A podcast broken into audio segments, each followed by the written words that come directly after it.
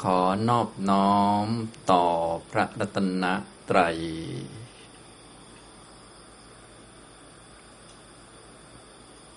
กราบนมัสการพระคุณเจ้านะครับ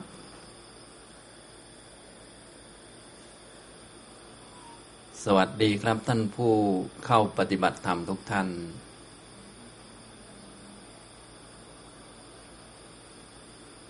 ตอนนี้ก็เป็นช่วงเย็นของวันที่สามในการเข้ามาปฏิบัติธรรมนะเมื่อเช้าก็ได้พูดถึงวิธีการปฏิบัติทางด้านปัญญาตามแบบสติปัฏฐานสี่นะก็เมื่อบรรยายแล้วก็ให้ทุกท่านได้ฝึกปฏิบัติกันทั้งวันนะช่วงเย็นก็จะได้เปิดโอกาสให้ถามปัญหาเผื่อท่านใดมีนะก็ขอเชิญเลยนะครับ ขออนุญาตเรียนถามนะคะ อาจจะไม่ใช่เรื่องที่เกี่ยวกับการเดินมากนะคะ ที่เราสวดมนต์แล้วเราจะแผ่เมตตา เราใช้คำว่าสัพเพสัตตาใช่ไหมคะแล้วเวลาเราแปลเราแปลว่า สัตว์ทั้งหลายที่เป็นเพื่อนทุกเกิดแก่เจ็บตาย ทีนี้สัตว์สัตว์ที่เราแปลว่าสัตว์เนี่ยนะคะ ที่เราเรียนรู้มาก็คือสัตว์ที่วอแหวนกรันใช่ไหมคะ เราก็จะหมายถึงสัตว์เดรัจฉาน ซึ่งเป็นหมูหมากาไก่อะไรที่เรามองเห็นนั่นนะคะ ทีนี้มันใช่ไหมที่เราหมายถึงเฉพาะสัตว์เหล่านั้นนะคะค่ะกับเรียนถามเจ้าค่ะ ครับคำว่าสัพเพสัตตาเนาะถ้าแปลตามตัวหนังสือจริง ๆ ก็แปลว่า สัตว์ทั้งหลายทั้งปวงนะสัตตาแปลว่าสัตว์ทั้งหลาย สัพเบก็ทั้งปวง คือทั้งหมดไม่เหลือเลยนะอย่างนี้ ทีนี้สัตว์ในทางภาษาบาลีเนี่ยก็หมายถึงผู้ที่ยังคล้องอยู่ในวัฏสงสารด้วยอำนาจของกิเลสที่ยังเวียนว่ายตายเกิดอยู่เขาเรียกว่าสัตว์นะอย่างนี้ถ้าสัตว์ใหญ่หรือว่ามีคุณธรรมมาก เช่น เป็นพระโพธิสัตว์เขาก็เรียกว่ามหาสัตว์นะมหาสัตโตคือสัตว์ใหญ่ ก็คือสัตว์ที่ท่านมีคุณธรรมเยอะมีศีลดี สมาธิดี แล้วก็มุ่งหมายที่จะเป็นพระพุทธเจ้ากำลังบรรเพ็ญบารมีอยู่ฉันแม้กระทั่งพระโพธิสัตว์เนี่ยนะก็เป็นสัตว์เหมือนกัน เป็นพระมหาสัตว์ หรือโพธิสัตว์ โพธิสัตว์โตนะอย่างนี้ทำตรงนี้ก็เป็นสัตว์ชนิดหนึ่งนะแต่ว่าความหมายของคำว่าสัตว์ในบาลีหมายถึงผู้ที่ยังคล้องอยู่ในวัฏสงสารยังเกี่ยวยังคล้องอยู่กับสิ่งนั้นสิ่งนี้นะ ถ้าเป็นอย่างพวกเราก็เป็นสัตว์ธรรมดาทั่วไป เพราะว่าคล้องอยู่กับโลกก็เป็นพวกสัตว์ธรรมดาพื้นๆถ้าเป็นผู้ที่บำเพ็ญบารมีเพื่อจะเป็นพระพุทธเจ้าก็คล้องอยู่กับการบรรลุธรรมก็คือ ต้องการบรรลุด้วยตัวเองก็เรียกว่า โพธิสัตโตนะสัตโตแปลว่าคล้องอยู่เกี่ยวเนื่องอยู่ เนื่องอยู่กับการบรรลุการเห็นอริยสัจสี่ก็เรียกว่า พระโพธิสัตว์คำว่าพระนี่ ภาษาไทยเราเวลาแปลก็ให้เกียรติสักหน่อยหนึ่งนะ อย่างนี้ ฉะนั้นคำว่าสัตว์นี่ก็คือผู้ที่คล้องอยู่ในโลกคล้องเกี่ยวกับสิ่งนั้นสิ่งนี้อยู่นะถ้าเป็นสัตว์ธรรมดาก็คือผู้ที่ยังเวียนว่ายตายเกิดอยู่ทั้งหมดนี่แหละเรียกว่าสัตว์นะก็สัตว์ก็เลยถ้าพูดองค์รวมก็คือ เวียนว่ายตายเกิดอยู่ใน 31ภพภูมิ มีอบายสี่นะมนุษย์หนึ่งเทวดาหกชั้น พรหมที่เป็นรูปรูปประพรหมสิบหกแล้วก็อรูปอีกสี่นะ รวมเป็นภพภูมิสามสิบเอ็ดอันนี้เรียกว่าสัตว์ทั้งหลาย สัตว์ทั้งหลายทั้งปวงเลยนะแต่คำว่าสัตว์นี่มันเป็นคำสมมุติเฉยๆจริง ๆ ก็คือ สังขารที่แปลรูปร่าง เปลี่ยนแปลงไปตามกรรมตามเหตุตามปัจจัยไปเรื่อยๆ นั่นแหละนะก็คือเป็นความเป็นไปของกองทุกข์ล้วนๆก็คือขันห้าแต่เวลาธรรมดาทั่วไปแล้ว เราก็เรียกเรียกว่าเป็นภาษาสมมุติก็เรียกว่าสัตว์ ว่าบุคคลตัวตนเราเขาคำว่าสัตว์จริง ๆ ก็แปลว่าผู้ที่ข้องเกี่ยวอยู่กับโลก ยังมีกิเลส ตัณหาอุปทานอยู่ก็เวียนว่ายแต่เกิดอยู่นะทีนี้เวลาแปลในบทสวดมนต์เนี่ยต้องการให้ทราบซึ้งสักหน่อยหนึ่งแทนที่จะแปลว่าสัตว์ทั้งหลายทั้งปวงนะเราก็แปลให้ทราบซึ้งจะได้เรียกว่า เห็นอกเห็นใจซึ่งกันและกัน ก็คือ สัตว์ทั้งหลายที่เป็นเพื่อนทุกเกิดแก่เจ็บตายด้วยกันทั้งหมดทั้งสิ้นจะได้เห็นใจกันนะจะได้มีความเข้าใจกัน จะได้ให้อภัยกัน เพราะว่าคนที่ยังมาเวียนว่ายตายเกิดนี่ก็เป็นเพื่อนร่วมทุกข์ร่วมวัฏฏะสงสาร ร่วมเวียนว่ายตายเกิด เป็นพวกที่ไม่เห็นอริยสัจด้วยกัน ก็เลยมาเกิดด้วยกัน พอมาเกิดก็แน่นอนด้วยความยังไม่รู้อริยสัจนี้ก็ยังทำผิดได้ ยังทำบกพร่องต่างๆ นานาได้ เราก็จะได้เห็นใจเขารวมทั้งเห็นใจตัวเองด้วย เพราะตัวเองก็เกิดมาด้วยความไม่รู้อริยสัจเป็นเพื่อนร่วมทุกข์เกิดแก่เจ็บตายกับเขาเหมือนกัน ก็มีโอกาสทำผิด จะได้ให้อภัยคนอื่น ให้อภัยตัวเอง มีความเป็นเพื่อนเป็นมิตรกันอย่างนี้นะเวลาแปลก็เลยแปลให้แนวออกแนวเป็นเพื่อนมิตรกันหน่อยนะก็เลยแปลว่า สเพสตาสัตว์ทั้งหลายที่เป็นเพื่อนทุกข์เกิดแก่เจ็บตายด้วยกันทั้งหมดทั้งสิ้นนะคำนี้ก็จะเป็นคำสำหรับแผ่เมตตานะทีนี้การแผ่เมตตาเนี่ยคนที่จะแผ่ได้ ก็ต้องอย่างน้อยก็ต้องมีสองประการรวมอยู่ อันที่หนึ่งก็คือต้องมีเมตตาจิตอยู่ในใจก่อนนะต้องเป็นเมตตาจิตระดับที่สูงหน่อย เป็นระดับฌานจิตเป็นสมาธิตั้งมั่น นะก็คือต้องได้ฌานด้วยฌานหนึ่งก็ได้ฌานสองก็ได้ฌานสามก็ได้ แล้วก็เป็นฌานที่ประกอบไปด้วยเมตตานะทีนี้คำว่าบทว่าสเพสตานี่ก็เป็นอัปปนาสมาธิบทหนึ่งที่แผ่ออกไปนะเป็นคำเฉยๆนะแต่จริง ๆ โดยสภาวะก็คือ อัปปนาสมาธิที่มีเมตตาจิต มีสัตว์บุคคลที่ เมตตาเป็นเพื่อนเป็นมิตรนี่เป็นอารมณ์แผ่กระจายออกไป เพื่อให้กำลังของจิตมีการแผ่ขยายอาณาเขตออกไปนี่คืออย่างนี้นะส่วนพวกเราที่เอามาสวดนี่ก็คล้ายๆกับว่าเป็นให้เราคิดนึกอะไรเฉยๆแต่จริงๆเราแผ่ไม่ได้ พวกเรานี้ถ้าจะเมตตาก็ต้องเจริญเมตตาเอาทำเมตตาภาวนาให้เกิดขึ้น ยังไม่ต้องแผ่ เพราะว่าคนจะแผ่ได้นี่ต้องได้ฌานก่อน แล้วค่อยแผ่นะแต่พวกเราก็มั่วๆไปเรื่อยนะตามฟอร์มนะก็ดีกว่าไม่พูด แต่ว่าพูดไปมันก็ใจมันก็ไปไม่ได้ เพราะว่ามันไม่ถึงขั้นอัปปนาสมาธิจิตมันไม่มั่นคง มันก็แผ่ไม่ออกนะก็แค่โดนคนที่เราไม่ถูกใจมันก็ไม่ไปแล้วนะมันไม่เป็นเพื่อนเป็นมิตรกับเขาแล้ว เพราะคนที่จะ ทำเมตตาจิตแล้วก็สามารถที่จะได้อัปปนาสมาธิเนี่ยเขาต้องได้นิมิตของเมตตาซะก่อน นิมิตของเมตตาเนี่ยมันก็ไม่ได้เป็นแสงสีอะไร แต่มันเป็นภาวะทางจิตที่มีความรักเสมอกัน มีความเป็นเพื่อนมิตรเสมอกันกับบุคคลสี่บุคคลนะก็คือรักเท่ากันนะรักเท่าเทียมกันอยากให้เจริญก้าวหน้าเท่ากันก็คือ อันที่หนึ่งคือตัวเองสองก็คือคนที่เรารัก สามก็คือคนทั่วไปสี่ก็คือคนที่เป็นศัตรูเป็นคู่เวรรักเท่ากันหมดเลยนะอย่างนี้ทำนองนี้นะถ้าเป็นพวกเรานี่ทำได้ไหมรักเท่ากัน รักตัวเองกับรักคนธรรมดานี่ก็ชักจะไม่เท่ากันแล้ว ยิ่งมารักศัตรูเท่ากับเราเองนี่โอ้โหนะหนักอยู่นะอันนี้คือลักษณะของนิมิตของเมตตานั่นเองคนที่เขาทำได้ก็สามารถที่จะได้นิมิตอันนี้ แล้วก็อยู่กับนิมิตอันนี้จนกระทั่งได้ฌานได้นะเมื่อได้ฌานก็สามารถแผ่เมตตาตามบทที่เราสวดกันนะอย่างนี้ทำนองนี้ แต่ที่ท่านถามนี่ก็คือถามคำศัพท์เฉยๆเนาะคำว่าสัตว์นะเพราะว่าภาษาไทยเรานี้ เวลาพูดถึงสัตว์ก็หมายถึงสัตว์เดรัจฉานซะมากกว่า สุนัขแมววัวควายเป็นต้นนะอย่างนี้แต่ถ้าเป็นบาลีนี่ก็สัตว์นี้เป็นคำ ทั่ว ๆ ไปเป็นคำกลางๆ แปลว่า ผู้ที่ยังคล้องอยู่กับโลก ยังติดอยู่กับโลก ยังมีสังโยชน์ผูกอยู่ สัตว์ในภพภูมิสามสิบเอ็ดนะอันนี้ถ้าเป็นคำพื้นๆทั่วไปก็หมายถึงกลุ่มเหล่านี้ แต่บางท่านนี้ไม่ได้ข้องเกี่ยวอยู่กับโลกในแง่ที่ติดโลก แต่ว่าข้องเกี่ยวอยู่กับการที่จะบรรลุธรรมกำลังบำเพ็ญบารมีอยู่นะเพราะว่าการจะบรรลุธรรมก็ต้องบำเพ็ญบารมีให้ครบสมบูรณ์ ก็เป็นสัตว์เหมือนกัน แต่ข้องเกี่ยวกับการบรรลุ ก็เลยเรียกว่า โพธิสัตโตโพธิสัตว์นะพระโพธิสัตว์โพธิแปลว่าการตรัสรู้อย่างนี้นะครับมีท่านใดจะถามดีไหมครับขอบคุณค่ะอ่าต่ออีกนิดหนึ่งค่ะครับผม คือเราใช้คำว่า สัตว์ใช่ไหมคะสัตว์สัตว์สัตว์ที่ยอยักษ์กันลันพูดถึงพยัญชนะนะคะ สัตว์ยอยักษ์กันลันสัตว์ยอจานกันลันสัจจะอะไรเงี้ยนะคะ แล้วก็สัตว์วอแหวนกันลัน ทีนี้ถ้าเราใช้คำว่าสัพเพสัตตา แล้วเราไม่ได้ใช้เขียนสัตว์วอแหวนกันนัน เราสามารถเขียนเขียนสัตว์อย่างอื่นได้ไหมคะก็ที่คจะให้มันเป็นพยัญชนะที่ที่เวลาเรามาอธิบายแล้วเอ่อคนอ่านครั้งแรกที่ไม่ได้ศึกษาธรรมะ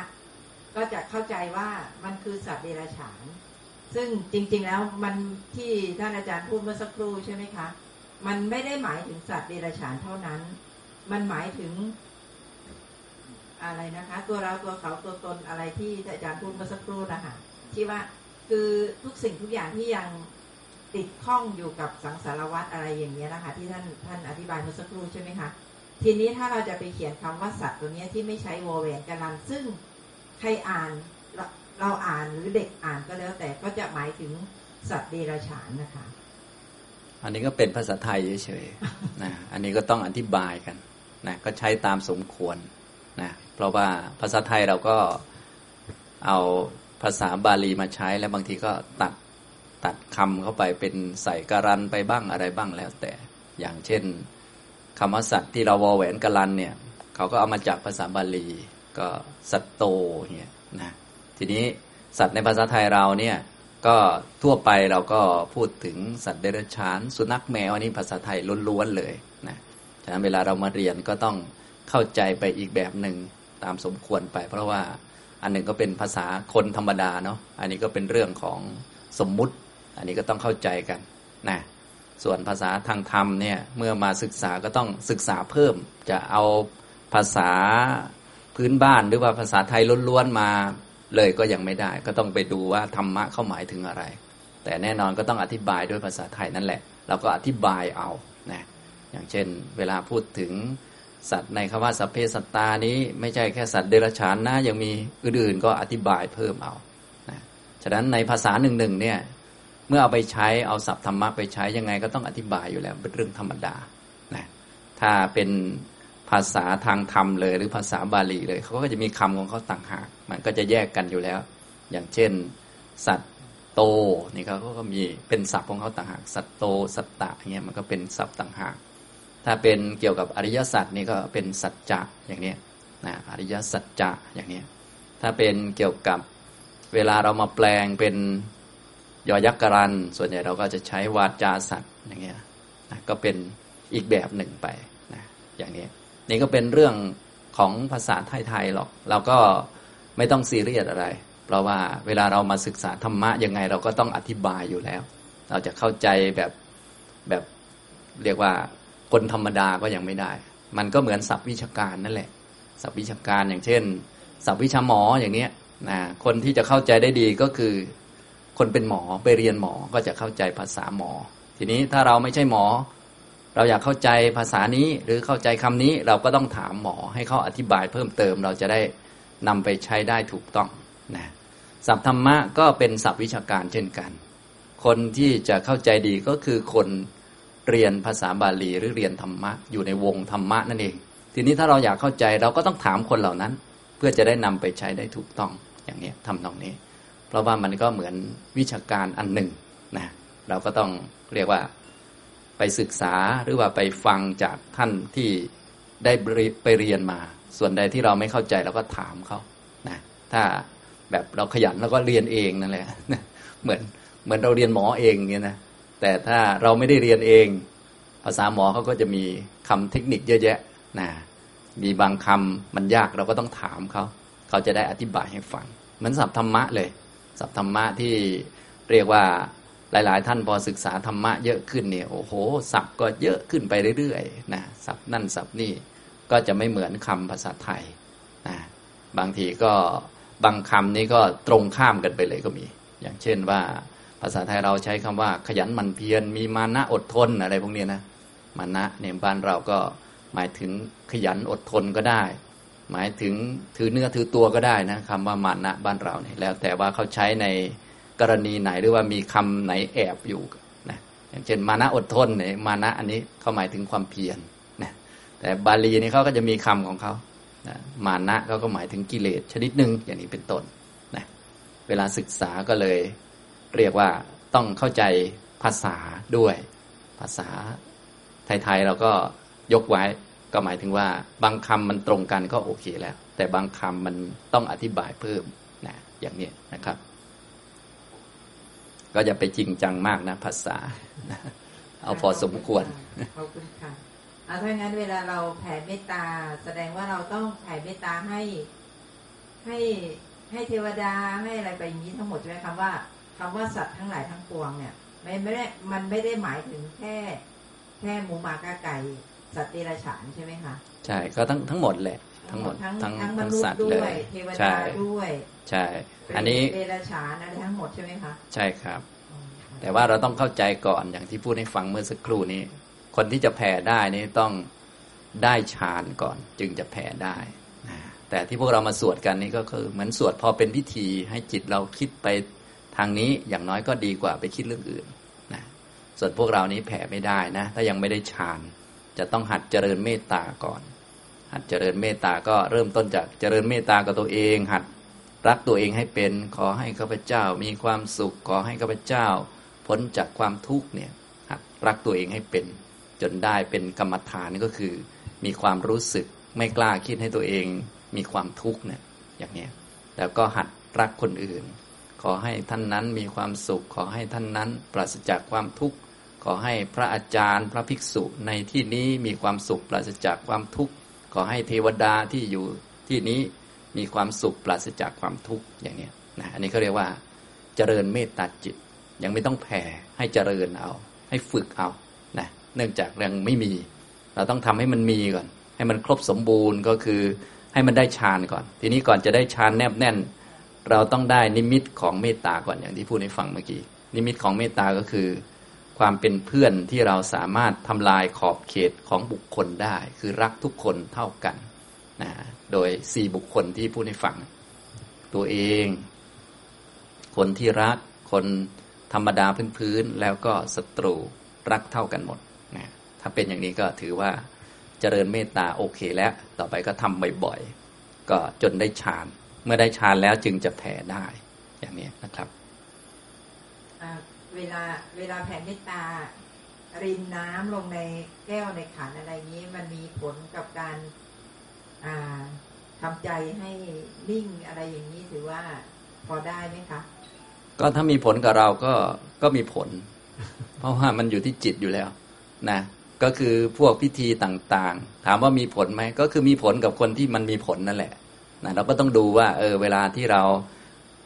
กรวดน้ำลงไปใจเรามั่นคงแนบแน่นในเรื่องนี้ไหม เพราะว่ามันไม่เกี่ยวกับกรวดน้ำหรือว่าไม่เกี่ยวกับเทน้ำหรือไม่เท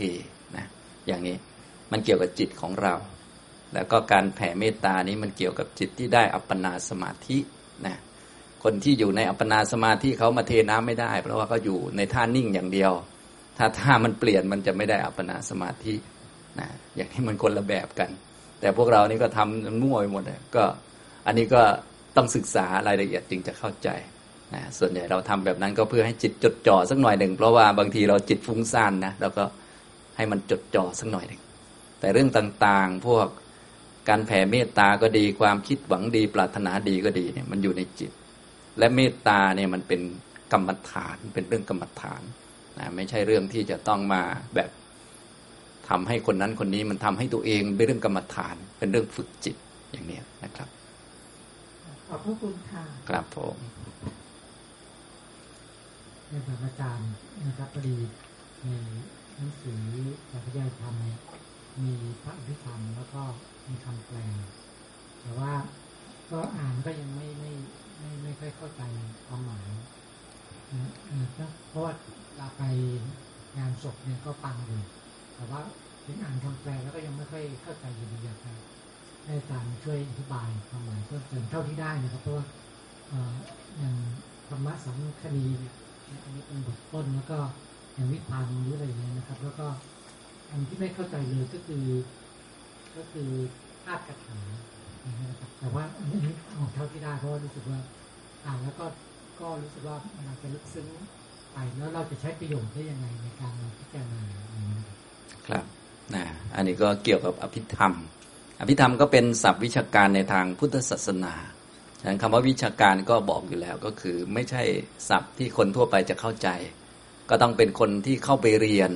ไปศึกษาจึงจะเข้าใจ เหมือนที่ผมยกตัวอย่างเมื่อสักครู่อย่างเช่น วิชาอย่างผมเรียนเนี่ยผมเรียนวิศวะใช่ไหมมันก็จะมีศัพท์วิชาการของทางวิศวกรรมศาสตร์นะซึ่งคนอื่นอาจจะไม่เข้าใจศัพท์บางศัพท์ที่เป็นศัพท์เฉพาะ นะอย่างนี้แต่ศัพท์ทั่วๆไปก็พอเข้าใจได้ ทีนี้ถ้าอยากเข้าใจศัพท์เฉพาะก็ต้องถามกลุ่มที่เขาเรียนเขาก็จะอธิบายให้ฟัง ก็เหมือนกับอภิธรรมนี้ก็จะเป็นศัพท์เชิงวิชาการในทางพุทธศาสนา ทางพระสูตรนี่บางทีก็ยังยากอยู่นะแต่บางทีก็บางส่วนก็เข้าใจได้ง่าย เนื่องจากเวลาแปลออกมาแล้วก็เข้าใจได้ดี แต่บางทีก็ต้องระวังในแง่ที่ว่าเราต้องไม่เข้าใจเอง เนื่องจากว่าบางทีมันเป็นศัพท์วิชาการ มันก็ต้องไปถามหรือว่า ไปศึกษากับคนที่เขาได้ศึกษามาดีพอสมควรนะอย่างนี้ทำนองนี้ ยิ่งเฉพาะอภิธรรมด้วยแล้ว ถึงแม้จะแปลออกมา มันก็ยังเข้าใจยากอยู่เนื่องจากเป็นศัพท์ทางวิชาการนั่นเอง ก็เหมือนศัพท์ทางวิศวกรรมศาสตร์ หรือศัพท์ทางหมออย่างที่บอก แม้เขาจะแปลออกมาเป็นภาษาไทย ก็ยังงงๆอยู่ดีนะมันเป็นศัพท์วิชาการไปเลยนะอย่างนี้นะครับ ทีนี้อภิธรรมเนี่ยอย่างที่พระท่านสวดในงานศพเนี่ย นะในหนังสือนี้ก็รวบรวมไว้เหมือนกันนะ อันนี้เอาพอเป็นน้ำจิ้มหรือว่าเอาพอให้ได้เปิดอ่านบ้างว่าพระท่านสวดอะไรนะบางท่านก็บอกว่าอ้าวถึงจะมีคำแปลแล้วก็ยังงงอยู่ดี หน้ามืดอยู่ดีนะ ตั้งแต่หน้าที่ 317 เป็นต้นไปท่านใดสนใจก็ลองอ่านดูนะที่ใส่อย่างนี้ไว้ก็เพื่อจะให้ท่านที่สนใจเนี่ย เมื่ออ่านคำแปลแล้ว ถ้ารู้สึกว่า โอ้หน้ามืดไม่รู้เรื่อง ถ้าสนใจจะได้ไปศึกษาเพิ่ม เราก็เป็นศัพท์ทางวิชาการนะ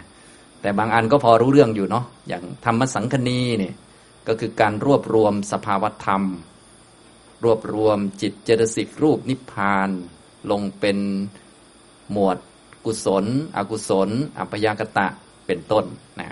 กุศลธรรมมาสภาวธรรมทั้งหลายที่ไม่มีโทษและให้วิบากเป็นความสุขก็มีอยู่ มีแต่ธรรม ไม่ใช่สัตว์บุคคลตัวตนเราเขานะอย่างนี้ทำนองนี้ ถ้าไปเรียนละเอียดเขาก็จะบอกว่า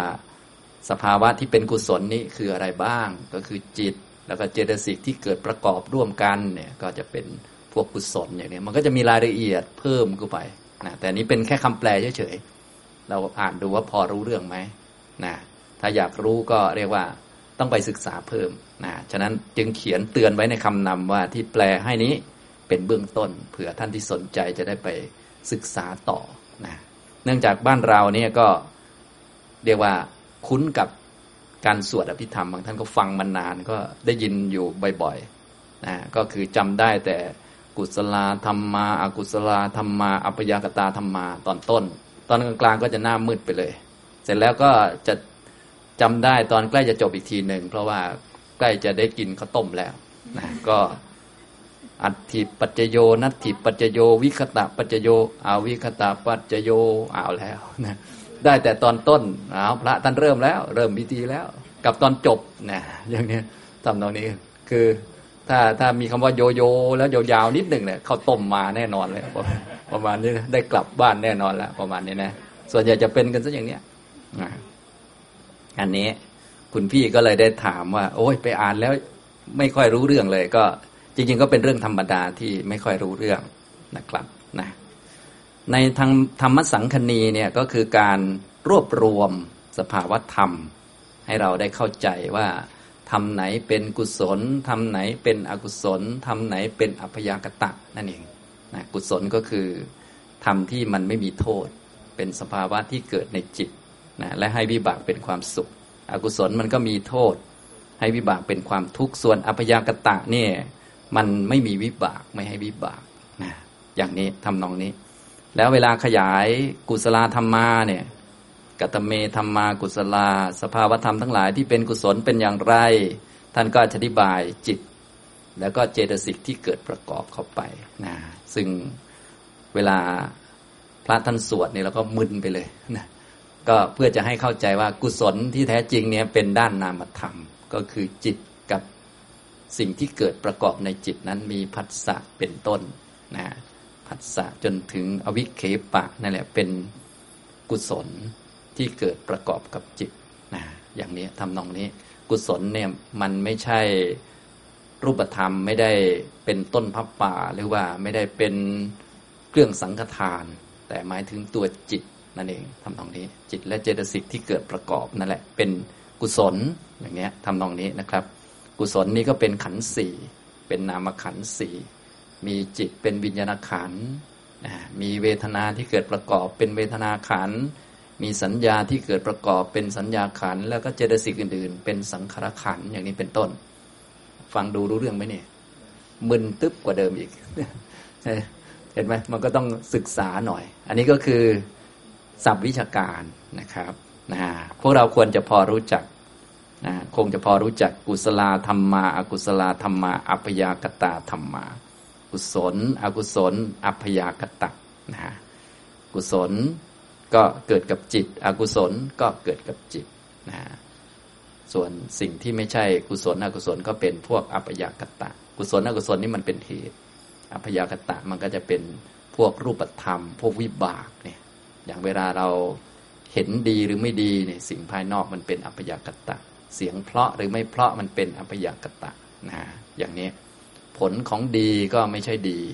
ผลของดีก็เป็นอัพยากตะ ผลของไม่ดีก็เป็นอัพยากตะนะไอ้ดีไม่ดีนี่มันเป็นเหตุ ตัวสภาวะที่ดีก็เรียกว่ากุศล ตัวสภาวะไม่ดีก็เรียกว่าอากุศล อันนี้เป็นเหตุ เมื่อได้ผลมาเป็นความสุขนะผลวิบากนี่ก็เป็นอัพยากตะ เมื่อได้รับผลสิ่งไม่ดีมาเป็นความทุกข์ก็เป็นอัพยากตะนะที่เราได้รับผล ผลทั้งดีและไม่ดี ผลนี้ไม่เกี่ยวกับดีหรือไม่ดี มันเป็นอัพยากตะเนี่ยทางอภิธรรมเขาก็จะแจกให้ดูละเอียด ไอ้ไม่ดีก็คืออกุศล กิเลสนั่นเองไม่ดีนะถ้าดีก็คือบุญกุศล ส่วนถ้าเราได้รับได้รับผลมา ผลของดีก็ไม่ใช่ดี เป็นอัพยากตะเฉยๆ ผลของสิ่งไม่ดีก็ไม่ใช่ไม่ดี เป็นอัพยากตะเฉยๆเนี่ยพอเข้าใจไหมครับอย่างนี้ ได้รับความสุขก็อัพยากตะ ได้รับความทุกข์ก็เป็นอัพยากตะ เพราะว่าเป็นผลเท่านั้นเองนะอย่างนี้ส่วนตัวดีก็คือบุญกุศล ตัวไม่ดีก็คือบาปต่างๆ อันนี้พอฟังรู้เรื่องไหมครับอ่านี่ก็เป็นธรรมสังคณี ส่วนวิพังก็เป็นการแจกแจงหลักธรรม มีสิบแปดหมวดด้วยกันแต่ว่า เวลาพระท่านสวดท่านก็จะนำชุดแรกๆนี้มาสวดให้ฟัง ตอนแรกก็จำแนกขันก่อน ปัญจขันธานะก็คือขันห้าขันแปลว่ากองหรือส่วนแห่งสภาวธรรม มีห้าอย่างมีรูปขันเวทนาขันสัญญาขันสังขารขันวิญญาณขันและที่ได้ชื่อว่าเป็นขันเนี่ยเพราะมันมีลักษณะอาการอยู่สิบเอ็ดอย่าง คือมันเป็น สิ่งที่มีลักษณะเป็นอดีต อนาคต ปัจจุบันภายในภายนอกหยาบละเอียดซามประณีตใกล้ๆตามบทสวดในหน้าที่สามร้อยสิบเก้าคือวิพังก็คือการจำแนกธรรมออกมา แล้วแต่จะจำแนกเรื่องอะไรมีหลายเรื่องในการจำแนก เวลาพระท่านสวดท่านก็จะนำชุดแรกของคำพีมาสวด เรียกว่าเป็นให้พอรู้จักคำพีเฉยๆนะเนื่องจากคำพีเล่มโตเนาะ พอเล่มโตเนี่ยถ้าสวดทั้งหมดมันก็ไม่ไหว ก็เอานิดเดียวมาสวดนะสวดนิดเดียว อย่างในมาติกาเนี่ยก็มีติกะมาติกา 22 ทุกกะมาติกา 142 ก็เอามาอันเดียวก็คือกุศลธรรมาอากุศลธรรมาอัปยากตาธรรมา เอามาชุดเดียวนะจิตก็มีเยอะแยะก็เอามากุศลจิตดวงที่หนึ่งดวงเดียว เอามาเพียงย่อๆนะ วิพังก็มีการแจกแจงธรรมะ ทั้งเรื่องขันอายตนะธาตุเอาเรื่องขันมาอย่างเดียว แต่ว่าเอาเฉพาะตอนต้นมา แจกให้ดูนะอย่างนี้นะครับทาตุกถาก็ยิ่งยากเข้าไปอีกก็คือนำธรรมะต่างๆ มาจัดสงเคราะห์โดยความเป็นขันอายตนะธาตุนะอย่างนี้ก็มาจัดสงเคราะห์สงเคราะห์ลงไปโดยความเป็นขันอายตนะธาตุธรรมะทุกประการนั่นแหละ เวลาพูดธรรมะข้อใดข้อหนึ่งก็ต้องเอามาจัด อย่างเช่นพูดสติปัฏฐานเนี่ยสติปัฏฐานเป็นขันอะไร เป็นอายตนะอะไร เป็นธาตุอะไร ฟังรู้เรื่องไหมครับ เวลาเรียนเรื่องปฏิจจสมุปบาทก็ต้องมาส่งเคราะห์ อันนี้เขาเรียกว่าเรียนแบบวิชาการนะก็จะเรียกว่าเกินจำเป็นไปสักนิดหนึ่งเหมาะสำหรับคนที่ชอบเรียนนะคนไม่ชอบก็จะหน้ามืดนิดนะ อย่างเวลาเรียนอวิชชาอย่างเงี้ยนะอวิชชาปัจจยาสังขารา เพราะอาวิชชาเป็นปัจจัยสังขารทั้งหลายย่อมมี ก็มาดูตัวอวิชชาอวิชชาเนี่ยเป็นขันอะไร เป็นอายตนะอะไร เป็นธาตุอะไรนะจัดสงเคราะห์พอพอฟังรู้เรื่องไหมครับ บางคนหนักกว่าเดิมบางท่านก็เลยบอกว่า อ่านแล้วหนักกว่าเดิมเลยนะนี่ทาตุกถา นะสังคโห อสังคโหเป็นต้นนะนะครับอ่าที่อ่านได้ง่ายหน่อยก็ปุคละบัญญัติ อันนี้พูดเรื่องบัญญัติหกนะแล้วก็บัญญัติบุคคลต่างๆ ที่อยู่ในหนังสือนี้เอาเฉพาะที่พระท่านสวดย่อๆเท่านั้นเองสวดนิดเดียว แต่คำพีจริงๆเนี่ยเยอะกว่านี้มาก ท่านใดสนใจก็อยู่ในพระไตรปิฎกถ้าแบบ 45 เล่มเนี่ยก็จะอยู่ตั้งแต่เล่มที่ 34 เป็นต้นไป เล่มที่34จนถึงเล่มที่45มี12เล่มนี่เป็นอภิธรรมเจ็ดคำพีสังวิทาปุกะยปะ ธรรมสังคณี วิพัง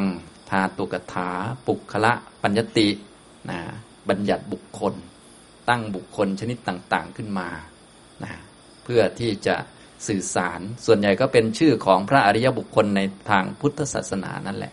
เช่น พระโสดาบันเป็นยังไง พระสกทาคามีเป็นยังไง ระอนาคามีพระอรหันต์เป็นยังไงอย่างเนี้ยก็อธิบายออกมาอย่างเนี้ยนะครับ แล้วก็ต่อมาก็จะเป็นส่วนของกถาวัตถุนะกถาวัตถุเนี่ยเป็นคำพีสำหรับชำระความเห็นของฝ่ายสกวาทีคือฝ่ายเทรวาสดั้งเดิม ที่พระเทระท่านทำสังคยนาครั้งที่หนึ่งกับฝ่ายปรวาทีก็คือ ฝ่ายที่มีความเห็นไม่เหมือนกันชำระกัน เรียกว่ากถาวัตถุนะกถาก็คือทิฏฐิหรือความเห็นที่ไม่ตรงกันระหว่าง สกาวาทีกับปรวาที สกาวาทีก็คือพวกความเห็นดั้งเดิม ที่เป็นเหมือนเทรวาสยุคดั้งเดิม ยุคสังคยนาครั้งที่หนึ่งเนื่องจากคำพีนี้สมบูรณ์ตอนสังคยนาครั้งที่สามสังคยนาครั้งที่สามนี่ปรารบเหตุก็คือความเห็นไม่ตรงกัน ก็เลยเอามารวมไว้ ว่ามีความเห็นเรื่องใดบ้างไม่ตรงกันนะอย่างนี้ทำนองนี้ อย่างเช่นเรื่องการเวียนว่ายตายเกิดอย่างนี้ก็ทางฝ่ายสกวาทีเนี่ยก็เห็นว่าสัตว์ทั้งหลายเนี่ยเวลาตายแล้วก็เกิดทันที อย่างนี้เป็นต้นนะสัตว์ตายแล้วก็เกิดทันทีเลยนะอย่างนี้ จุติจิตเกิดขึ้นปฏิสนธิก็เกิดต่อ ถ้าเป็นปรวาทีบาง ลัทธิบางนิกายในสมัยก่อน สมัยสังคยนาเนี่ยเขาบางกลุ่มเขาอาจจะมีความเห็นว่า เวลาสัตว์ตายแล้วนี่ยังไม่เกิดทันที วิญญาณจะไปล่องลอยอยู่ในระหว่างพบซะก่อน พอถึงคิวถึงวาระก็ค่อยไปเกิด อย่างนี้เป็นต้น ความเห็นจะไม่ตรงกัน ก็จะมาชำระกันนะถ้าเป็นในบทสวดที่พระท่านสวดก็จะเอามาจากเรื่องที่หนึ่งเอามานิดเดียวนะ ปุคโล อุปลปติ สัจจิกัตถะปรมาเถนาติอเนสกวาทีถาม ถามว่าอัตตาย่อมถูกหาได้ โดยเป็นสิ่งที่มีอยู่จริงในระดับปรมัตใช่ไหมฟังดูรู้เรื่องไหมครับ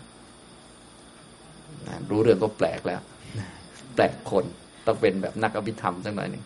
นะก็หมายถึงว่ามีบางกลุ่มเนี่ยเขามีความเห็นไม่ตรงกัน คือ สกาวาทีหรือเถรวาทนี่เห็นว่าอัตตาตัวตนนี้ไม่มีอยู่จริง ๆ มีโดยสมมุติบัญญัติสัตว์บุคคลนี้เป็นแค่สมมุติอย่างเดียว สิ่งที่มีจริงก็คือขันห้าอายตนะสิบสองธาตุสิบแปดสัจจะสี่อินทรีย์ยี่สิบสองพวกนี้มีจริง ส่วนสัตว์บุคคล ผู้หญิงผู้ชายนี่เป็นคำสมมุติเฉยๆแต่บางกลุ่มบางลัทธิเนี่ยเขามีความเห็นว่าอัตตามีอยู่จริงนะก็เลยชำระกัน อย่างนี้ก็เลยมีฝ่ายสกวาทีกับปรวาทีนะครับ อันนี้พูดพูดไปนะ ลองฟังดูว่ารู้เรื่องไหมนะถ้าฟังดูแล้วไม่ค่อยรู้จะรู้เรื่องก็เป็นเรื่องธรรมดา ถ้าใครอยากจะรู้เรื่องก็ต้องศึกษาแล้ว เพราะว่าเป็นศัพท์ทางวิชาการนะครับยมกะนี่ก็เป็นการอธิบายธรรมะโดยอาศัย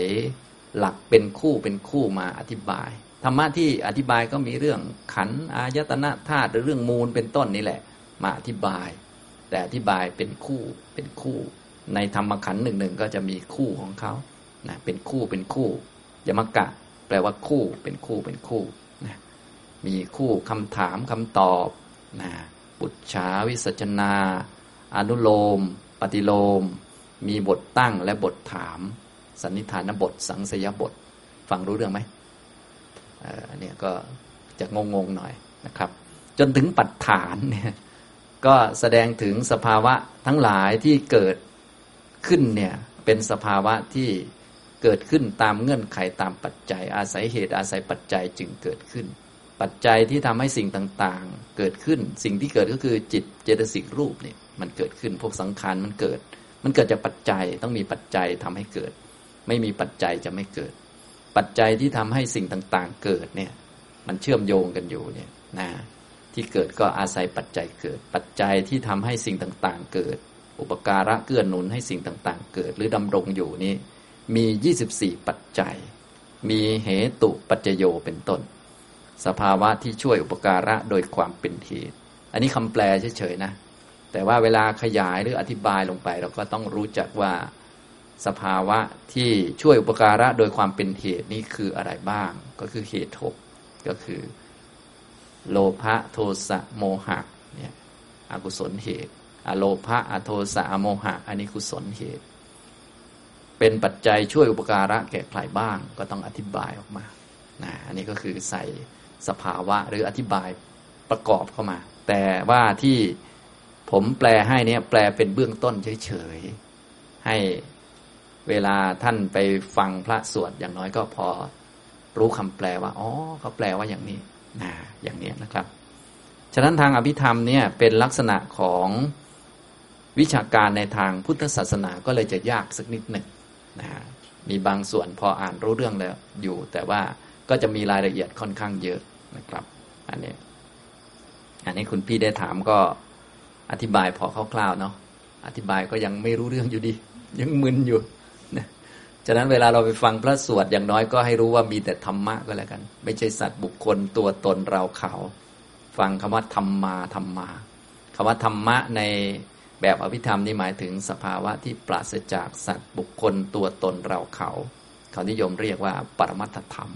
คือธรรมะที่มันสุดมันยอดแล้ว สามารถรู้ได้ด้วยญาณชั้นสูงญาณทันยอดญาณชั้นสูงก็จะมีวิปัสสนาญาณกับมรรคญาณ ถ้าใช้วิปัสสนาญาณไปสืบดู พิจารณาดูจะเห็นพวกนี้เห็นสภาวะ รูปนามขันห้า เห็นกุศล อกุศล เห็นธาตุเห็นขันนะอย่างนี้นะครับ อันนี้คืออภิธรรมเจ็ดคำพีนะ ที่ผมทำไว้นี่ก็จะย่อๆนะเวลาท่านไปฟังพระสวดอาจจะอ่านตามไปก็ได้ อ่านคำแปล แต่ว่าก็ไม่ค่อยรู้เรื่องอยู่ดีเนาะมันเป็นศัพท์ ทางวิชาการสักหน่อยหนึ่งนะครับ อย่างนี้นะก็เบื้องต้นที่เราควรจะเข้าใจเบื้องต้นก็เนี่ยไอ้กุศลธรรมมาอากุศลธรรมมาอัปยากตาธรรมมานี่ก็ก็ควรจะทำความเข้าใจก็คือตัวกุศล อกุศลเนี่ยเกิดกับจิตนะเป็นเหตุ ส่วนอัพยากตะเนี่ยก็มีทั้งรูปภายนอกนะมีทั้งร่างกายของเรานี่เป็นอัพยากตะ ร่างกายดี ก็ไม่ใช่ดี ร่างกายไม่ดีก็ไม่ใช่ไม่ดี มันเป็นอัพยากตะ เพราะมันเป็นรูปนั่นเองนะอย่างนี้ส่วนดีหรือไม่ดี ดีก็คือกุศล ไม่ดีก็คืออกุศล เราจะแยกแยะได้ชัดมันเป็นแบบวิชาการ แบบวิชาการมันจะไม่เหมือนภาษาพูดทั่วไป ถ้าภาษาพูดทั่วไป เราก็บางทีร่างกายดีเราก็บอกมันดี ร่างกายไม่ดีก็บอกว่ามันไม่ดี แต่ว่าทางวิชาการก็คือร่างกายนี้มันเป็นอภยากตะมันเป็นรูป รูปนี้มันพูดไม่ได้ว่าดีหรือไม่ดี รูปพังก็ไม่ใช่ไม่ดี มันก็เป็นอภยากตะเฉยถ้าสิ่งใดที่มันดีเป็นกุศล ก็จะต้องเป็นสภาวะที่เกิดกับจิต ถ้าไม่ดีก็จะต้องเป็นสภาวะที่เกิดกับจิตอย่างนี้นะครับ อันนี้นะ ถ้าจะง่าย ๆหน่อยนะถ้าจะอ่านพอรู้เรื่องก็คือ คำพีปุคละปัญญติเนี่ยอยู่เล่มที่สามสิบหกนะก็จะอ่านง่ายหน่อย อ่านพอรู้เรื่อง ส่วนอันอื่นนี้ถ้าไม่เรียนก็จะไม่รู้เรื่อง อ่านแล้วมึนตึ๊บไปเลยนะก็ท่านใดที่สนใจก็เลยต้องไปเรียนปรมัตถธรรมซะก่อนไปเรียนปรมัตถธรรมสี่บางท่านอาจจะเคยได้ยินใช่ไหมจิตเจตสิกรูปนิพพานไปเรียนอันนี้ซะก่อน พอไปเรียนแล้ว ก็ค่อย ไปเรียนทางอภิธรรมเจ็ดคำพีคือจิตเจตสิกรูปนิพพานเนี่ยมันไม่ใช่อภิธรรมเจ็ดคำพีนะมันเป็น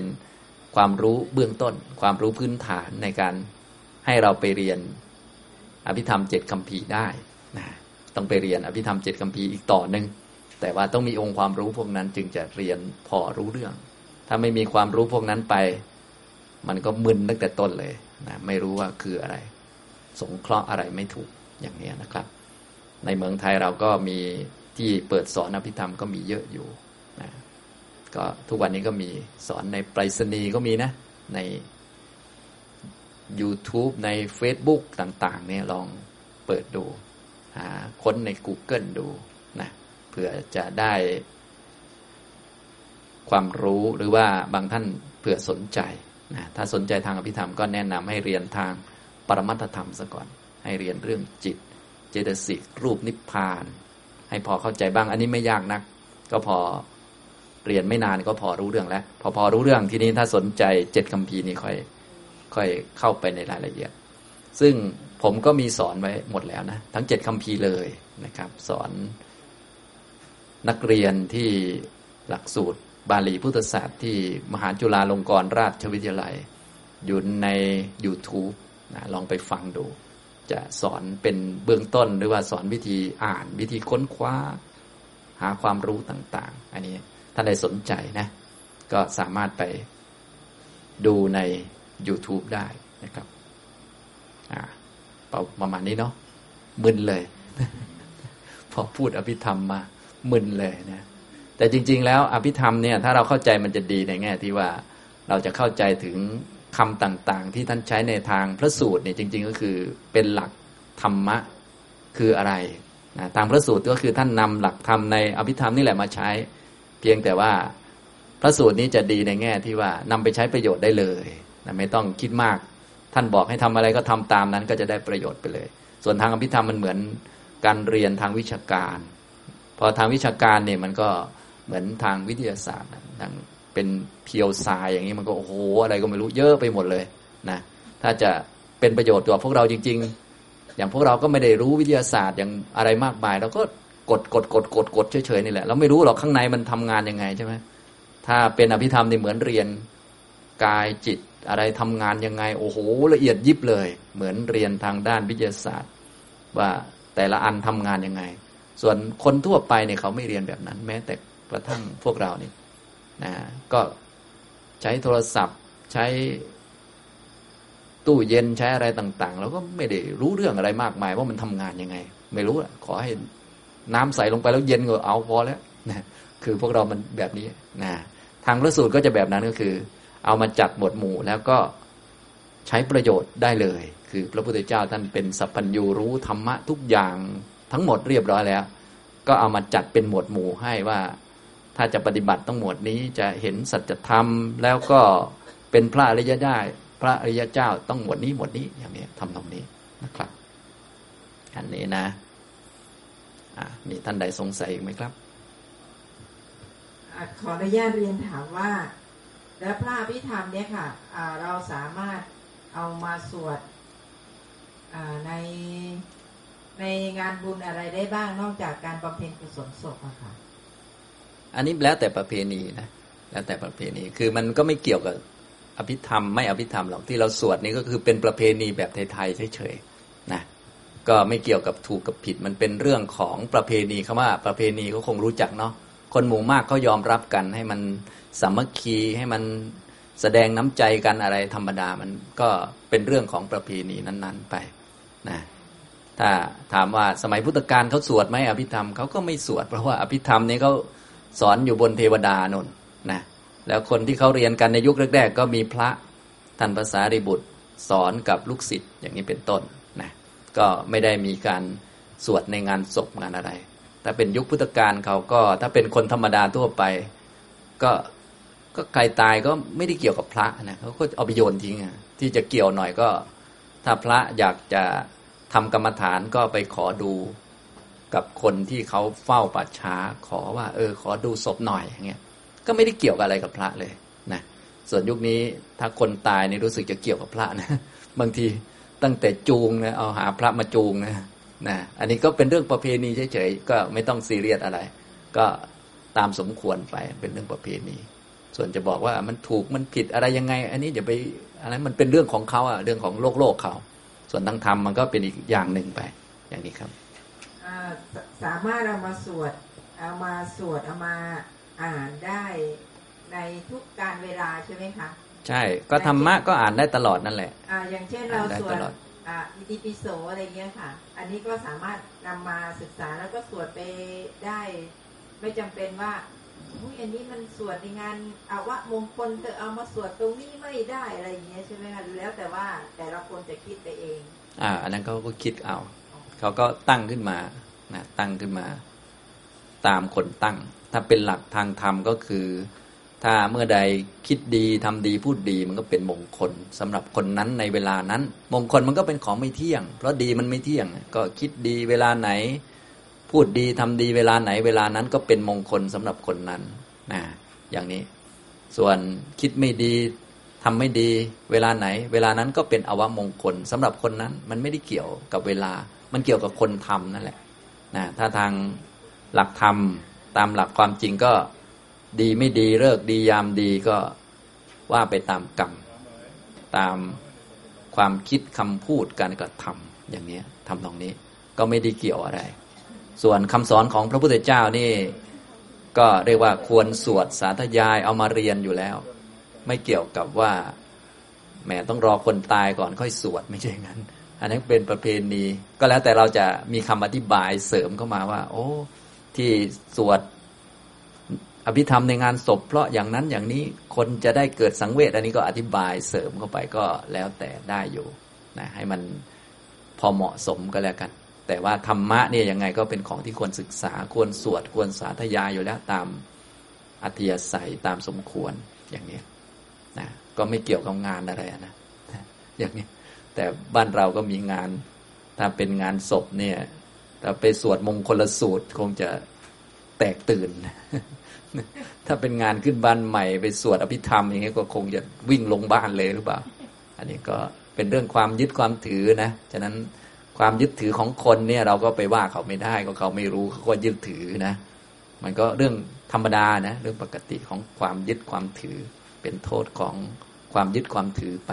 นะอย่างนี้ ตอนเราไม่รู้นี่ก็มั่วๆกับเขาเหมือนกันนะ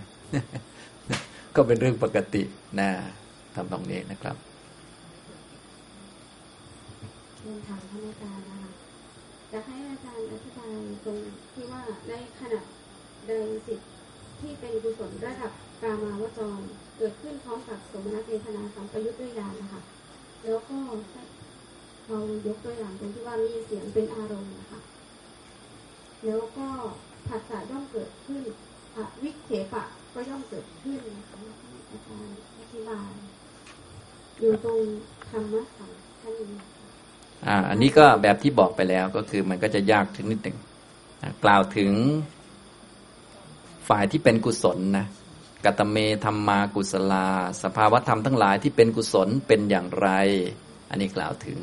ลักษณะของกุศลนะกุศลก็คือ จิตกับเจตสิกมันเกิดร่วมกัน ในขณะใดจิตที่เป็นกุศล ระดับกามวจรเกิดขึ้นนะ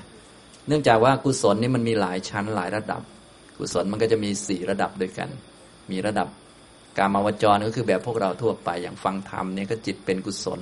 ระดับกามาวจร ให้ทานเนี่ยก็จิตเป็นกุศลนะอย่างนี้ระดับกามาวจร ทีนี้ในระดับการมาวจรนี้ก็เกิดกับโสมนัสก็ได้มีใจยินดีชื่นชมอยู่ หรือเกิดกับอุเบกขาเฉยๆก็ได้ กุศลมันก็เลยมีสี่ชั้นด้วยกันมีกามาวจรอย่างเงี้ยอารมณ์รูปเสียงกลิ่นรสผลตภะหรืออารมณ์ทั่วๆไป หรือถ้าเป็นระดับสมาธิรูปาวจรก็ได้ รูปฌานอรูปาวจรก็อรูปฌานเป็นกุศล แล้วก็โลกุตระก็คือพวกมรรคจิตก็เป็นกุศล กุศลก็เลยมีสี่ชั้น เป็นกามาวจร รูปาวจร อรูปาวจร แล้วก็โลกุตระ แต่ที่พระท่านสวดเนี่ยตามหนังสือนี้ก็คือ ท่านยกตัวอย่างมา กามาวจระกุศลจิตดวงที่หนึ่งก็คือมีเวทนาเป็นสมนัตมีญาณเกิดประกอบด้วย ก็คือความเข้าใจเรื่องสัตว์ทั้งหลายเป็นผู้มีกรรมเป็นของของตน ทานที่ให้แล้วมีผลเป็นต้น เกิดประกอบเข้ามาด้วย มีญาณเกิดประกอบนะทีนี้กุศลนี้อาจจะมีรูปเป็นอารมณ์ก็ได้ อย่างเช่นเรามองเห็นพระพุทธรูป และจิตเป็นกุศลอย่างนี้ทำนองนี้ คืออภิธรรมเขาก็จะบอกว่ากุศลจริง ๆ มันไม่ใช่คนมันก็คือจิต และจิตนี้มันมีอารมณ์อะไรนะกำลังจะบอกว่าคนมันไม่มีนั่นแหละ เพียงแต่มันละเอียดนะเวลาท่านฟังเสียงผมพูด จิตเป็นกุศล บางทีฟังแล้วเข้าใจเกิดสมนัต อันนี้ก็ไม่มีคนมีแต่จิตที่เป็นกุศลเกิดขึ้น โดยมีเสียงเป็นอารมณ์เป็นของเกิดดับ แต่ว่าจิตที่เป็นกุศลเนี่ยมันไม่ได้เกิดคนเดียว มันเกิดกับเพื่อนด้วย มีเจตสิกประกอบอีกเยอะเลย เช่นผัสสะเวทนา สัญญา เจตนาและอื่นๆ จนถึงอวิเคปะนี่แหละนะอย่างนี้ อันนี้เรียกว่าเป็นกุศลนะกุศลก็จะเป็นนามธรรมเนี่ย ก็มีรูปเป็นอารมณ์ก็ได้ มีเสียงเป็นอารมณ์ก็ได้ มีกลิ่นเป็นอารมณ์ก็ได้ มีรสเป็นอารมณ์ก็ได้ มีโผฏฐัพพะเป็นอารมณ์ก็ได้ มีธรรมเป็นอารมณ์ก็ได้นะเวลากุศลเกิดขึ้นก็จะมีเจตสิกเกิดประกอบ มีผัสสะเป็นต้น ในที่นี้เวลาพระท่านสวดท่านก็จะสวดอยู่สองอันผัสสะแล้วก็อวิเคปะนะผัสสะก็เป็นเจตสิกอันหนึ่งที่เกิดประกอบกับจิตทำให้จิตมันเชื่อมกับอารมณ์ได้ รู้อารมณ์อันนั้น อารมณ์ที่ทำให้จิตเป็นกุศลนั่นแหละ เช่นฟังเสียงผมพูดเนี่ยนะก็จะมีโสตวิญญาณมันเกิดขึ้น แล้วก็ต่อไปก็จิตก็คิดนึกไปตาม จิตก็เป็นกุศล มีความเข้าใจธรรมะปราบปลื้ม หรือว่าบางทีก็เป็นเวทนาอุเบกขาอย่างนี้นะตัวจิตที่เป็นกุศลเนี่ยก็ไม่ใช่สัตว์บุคคลตัวตนเราเขา เป็นขันสี่อย่างเงี้ยเป็นอายตนะสองเป็นธาตุสอง ทางอภิธรรมก็จะเรียนแบบนี้นะพอรู้เรื่องไหมอย่างเวลาเราไปให้ทานเนี่ย ทานคือขันเท่าไหร่ คนมันไม่มีไงตัดคนออกถ้าเป็นภาษาทางเราทั่วไปที่เราใช้ก็เป็นคนไปให้ทาน ถ้าเป็นทางอภิธรรมก็พูดว่าขันสี่คืออะไรก็คือจิตที่เป็นกุศลเกิดขึ้นนะมีอะไรเป็นอารมณ์ อาจจะมีวัตถุสิ่งของที่จะให้ทานนั้นเป็นอารมณ์ เป็นจิตเป็นขันสี่ เป็นนามขันนะโดยมีตัวจิตที่เป็นกุศลนี่เป็นวิญญาณขัน มีเวทนาที่เกิดประกอบอาจจะเป็นความปรับปลื้มยินดีนะเป็นสมนัตหรืออุเบกขาก็ได้ อันนี้เวทนาขัน มีสัญญาเป็นสัญญาขัน แล้วก็มีตัวอื่นเกิดประกอบก็เป็นสังขารขัน ขันสี่เป็นอายตนะสองคือมนายตนะคือจิตกับธรรมายตนะ เป็นธาตุสองก็คือมโนวิญญาณธาตุกับธรรมธาตุ คนไม่มีนะที่ให้ทานเนี่ยไม่ใช่คนเป็นธาตุนะธาตุอะไรมโนวิญญาณธาตุกับธรรมธาตุเป็นอายตนะคือมนายตนะกับธรรมายตนะ เป็นขันธ์สี่ที่ฟังธรรมเนี่ย ไม่ใช่คน คืออะไร คือขันธ์สี่คือจิตเป็นกุศลนั่นแหละพอเข้าใจไหมเนี่ยอย่างนี้อธิบายออกมา คือทางอภิธรรมนี่เขาจะตัดคนออกไปนะ มันเป็น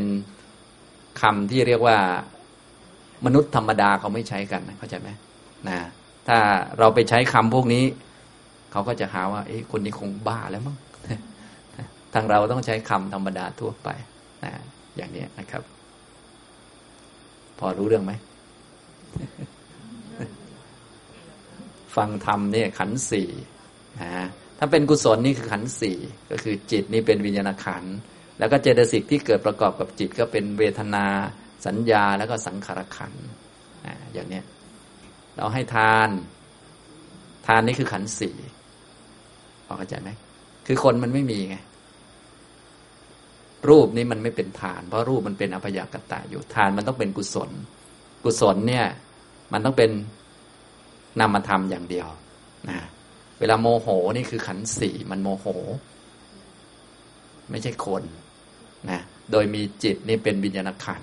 มีเวทนาโทมนัสเป็นเวทนาขัน มีสัญญาเป็นสัญญาขัน มีพวกโทสะและเจตสิกอื่นๆ เกิดประกอบเป็นสังขารขัน เวลาโมโหเนี่ยคนโมโหคือขันสี่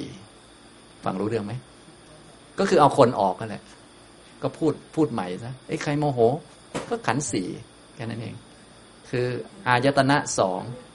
ธาตุสอง ก็รูปมันโมโหไม่เป็น รูปมันเป็นอัปยากตะไงพอเข้าใจไหม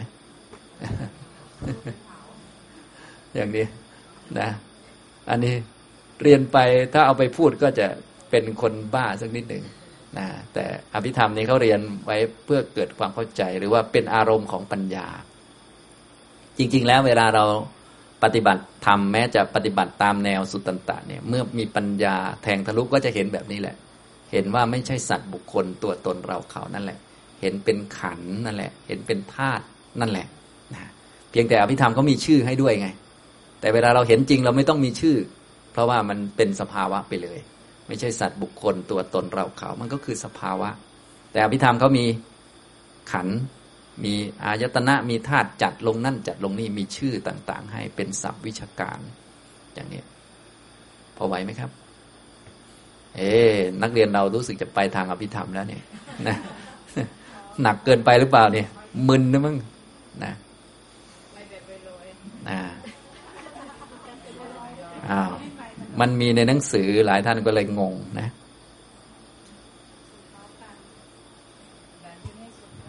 ขาค่ะเออขอคำถามพื้นๆที่พวกเราน่าจะคุ้นชินนะคะ เรื่องการขอโทษหรือขอขมา เพราะว่าประเด็นนี้คำถามที่หนึ่งคือพระพุทธพระศาสดาได้กล่าวไว้ไหมในเรื่องพวกนี้ค่ะ การขอโทษ แล้วก็เรื่องของของที่เราพูดกันปิดปากว่าเจ้ากรรมนายเวรหรือผู้เวรอะไรอย่างเงี้ยนั้นการที่มีการขอเข้ามากัน บ่อยๆ เนืองๆ เพื่อให้ให้การจองเวรนั้นมันบรรเทาเบาคลายเนี่ย มันจะมีผลมากน้อยเพียงใดค่ะขอบพระคุณค่ะ การขอขมานะหรือว่าการสำนึกผิดการสำรวมระวังอะไรต่างๆ เนี่ยนะก็เป็นลักษณะของความเจริญในอริยวินัยนะพวกนี้ก็คือถ้าเกิดว่า เราทำความผิดอะไรบางอย่าง แล้วก็เห็นว่าสิ่งนั้นมันเป็นสิ่งไม่ดี เป็นของที่ผิด เห็นโทษโดยความเป็นโทษ แล้วก็กระทำคืนตามธรรม ที่ต้องไปดูว่าทำที่ตามเงื่อนไขตามเหตุผลเนี่ยจะกระทำคืนยังไง ก็คือแก้กรรมนั่นเอง แต่แก้ตามธรรม แก้ตามความเหมาะสมถูกต้อง ถ้าอย่างยกตัวอย่างอย่างเช่น ทางพระเนี่ย ทางพระท่านอาจจะต้องอาบัตอะไรบางอย่าง ต้องอาบัตเช่น ไปรับเงินรับทองต้องอาบัตซะแล้วนะพอต้องอาบัตแล้วเห็นโทษโดยความเป็นโทษก็คือ อันนี้มันอาบัตมันผิด ก็ไปกระทำคืน ก็คือแก้กรรมตามธรรมก็คือตามวินัย เพราะว่าของพระก็ต้องมีวินัย ก็ต้องไปสละแล้วก็ไปแสดงอาบัตอย่างเงี้ยเรียกว่ากระทำคืนตามธรรม ต่อไปก็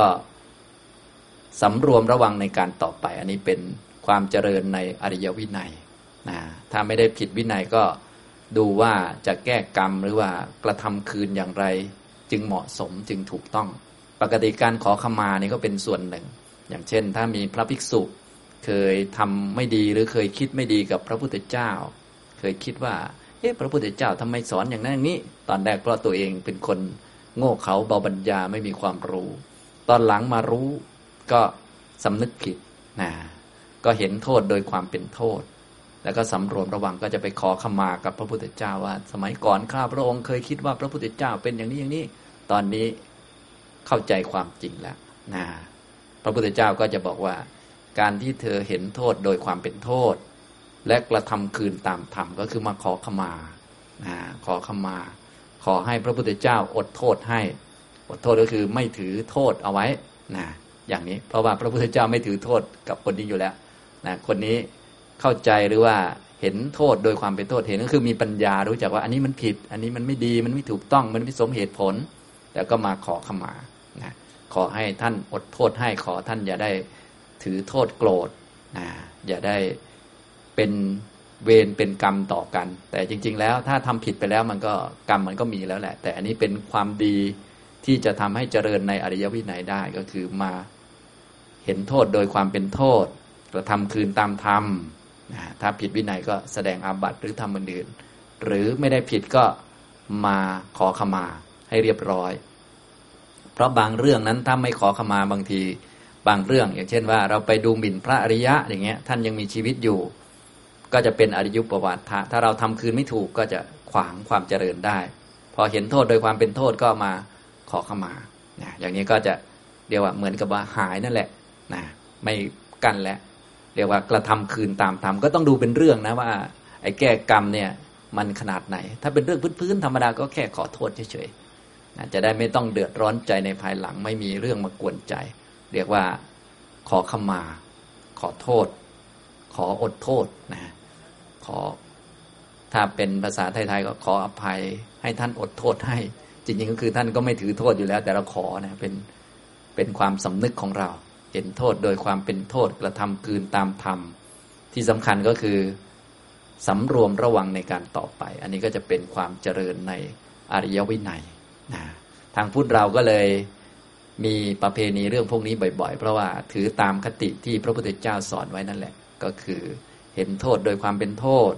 ปฏิกรรม หรือว่ากระทำคืน แก้กรรมตามธรรม ตามธรรมนี้ต้องดูว่าเรื่องนั้นๆ จะแก้ยังไงจึงจะสมบูรณ์นะ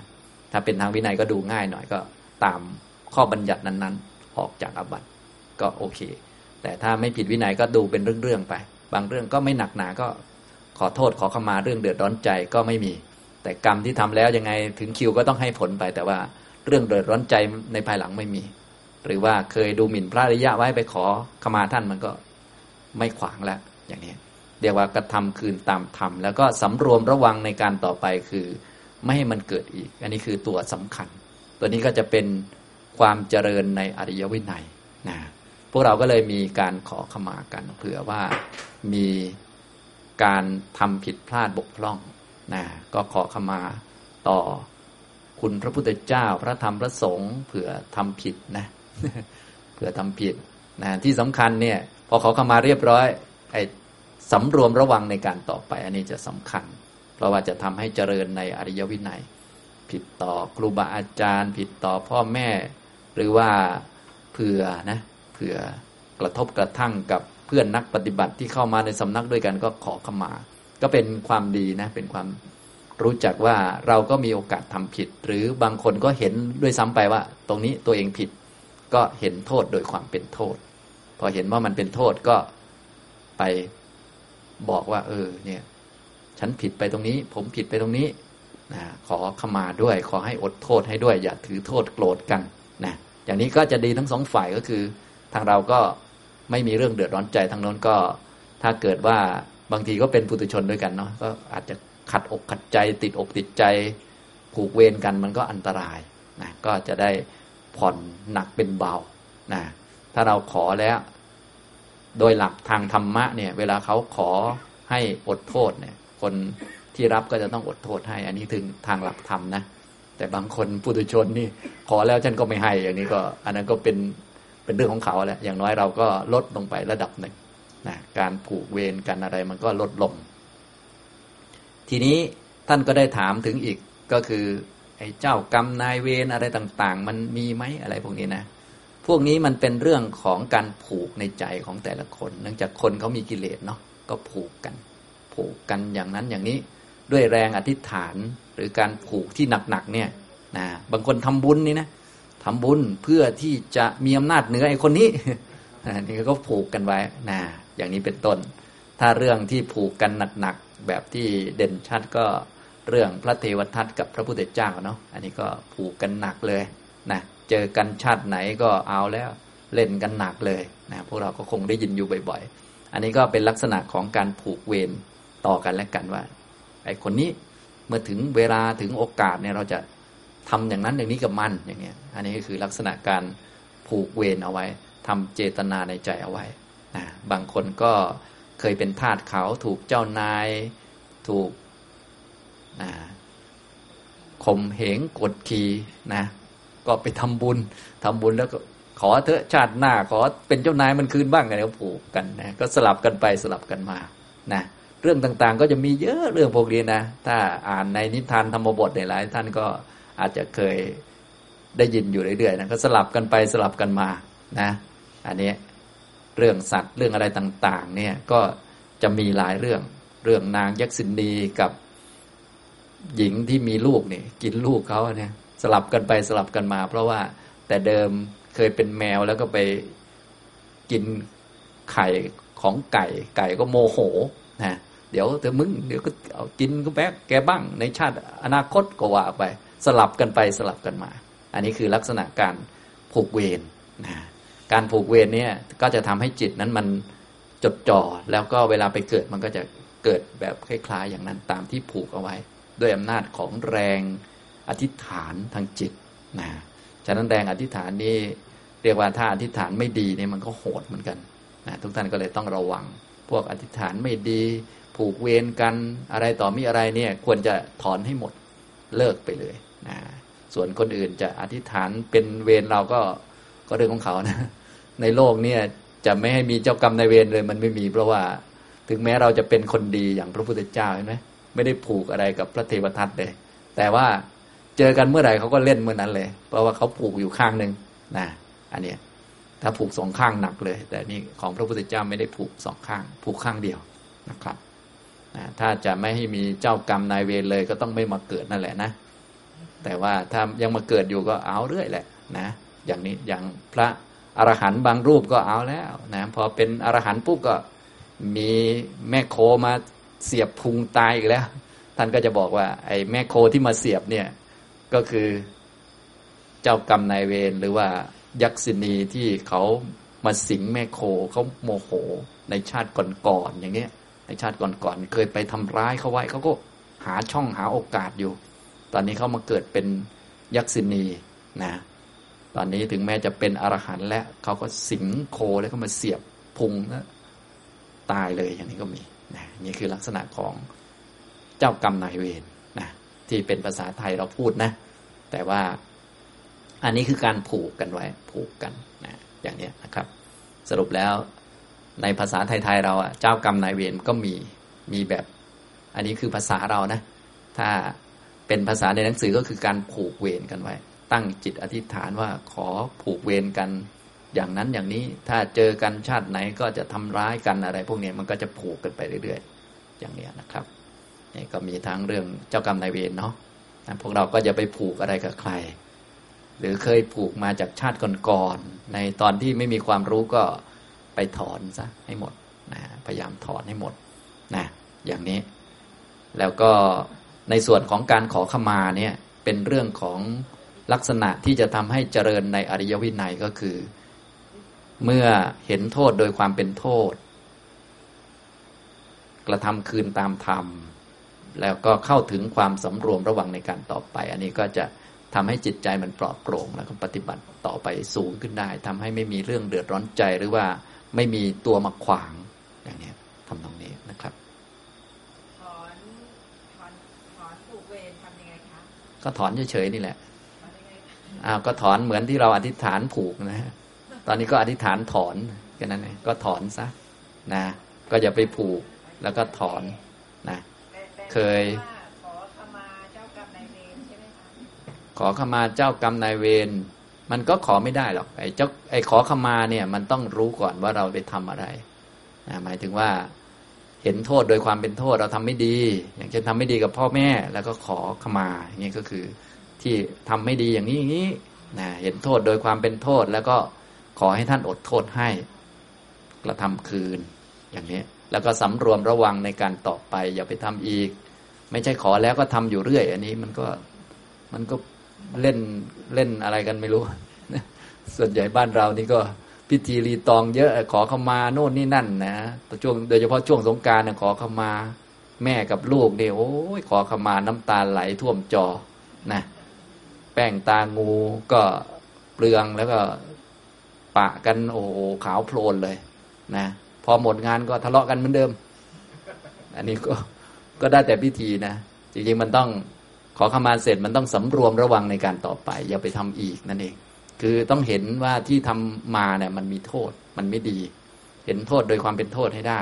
พอเห็นโทษเรียบร้อยแล้ว ก็กระทำคืนตามธรรมขอขมา แล้วก็สำรวมระวังในการต่อไป อันนี้คือหลัก อย่างนี้ทำตรงนี้นะครับ อ่าอันนี้ที่เราขอขมาอ่าคนที่อยู่ในภพเดียวกันเนี่ยเราก็ขอขมากันได้ที่อยู่ใน ครับแต่ทีนี้ที่ท่านอาจารย์พูดถึงว่า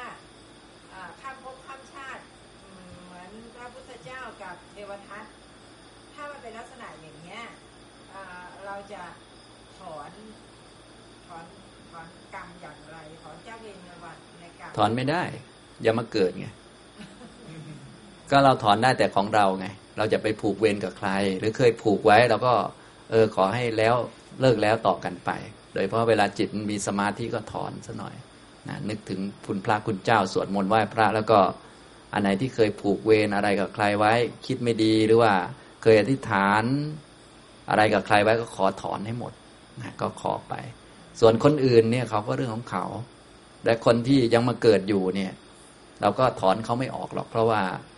เขาก็ผูกของเขาอะนะมันก็เรื่องธรรมดานะยกเว้นแต่ว่าเรารู้ว่าเราทำผิดอะไรแล้วก็ไป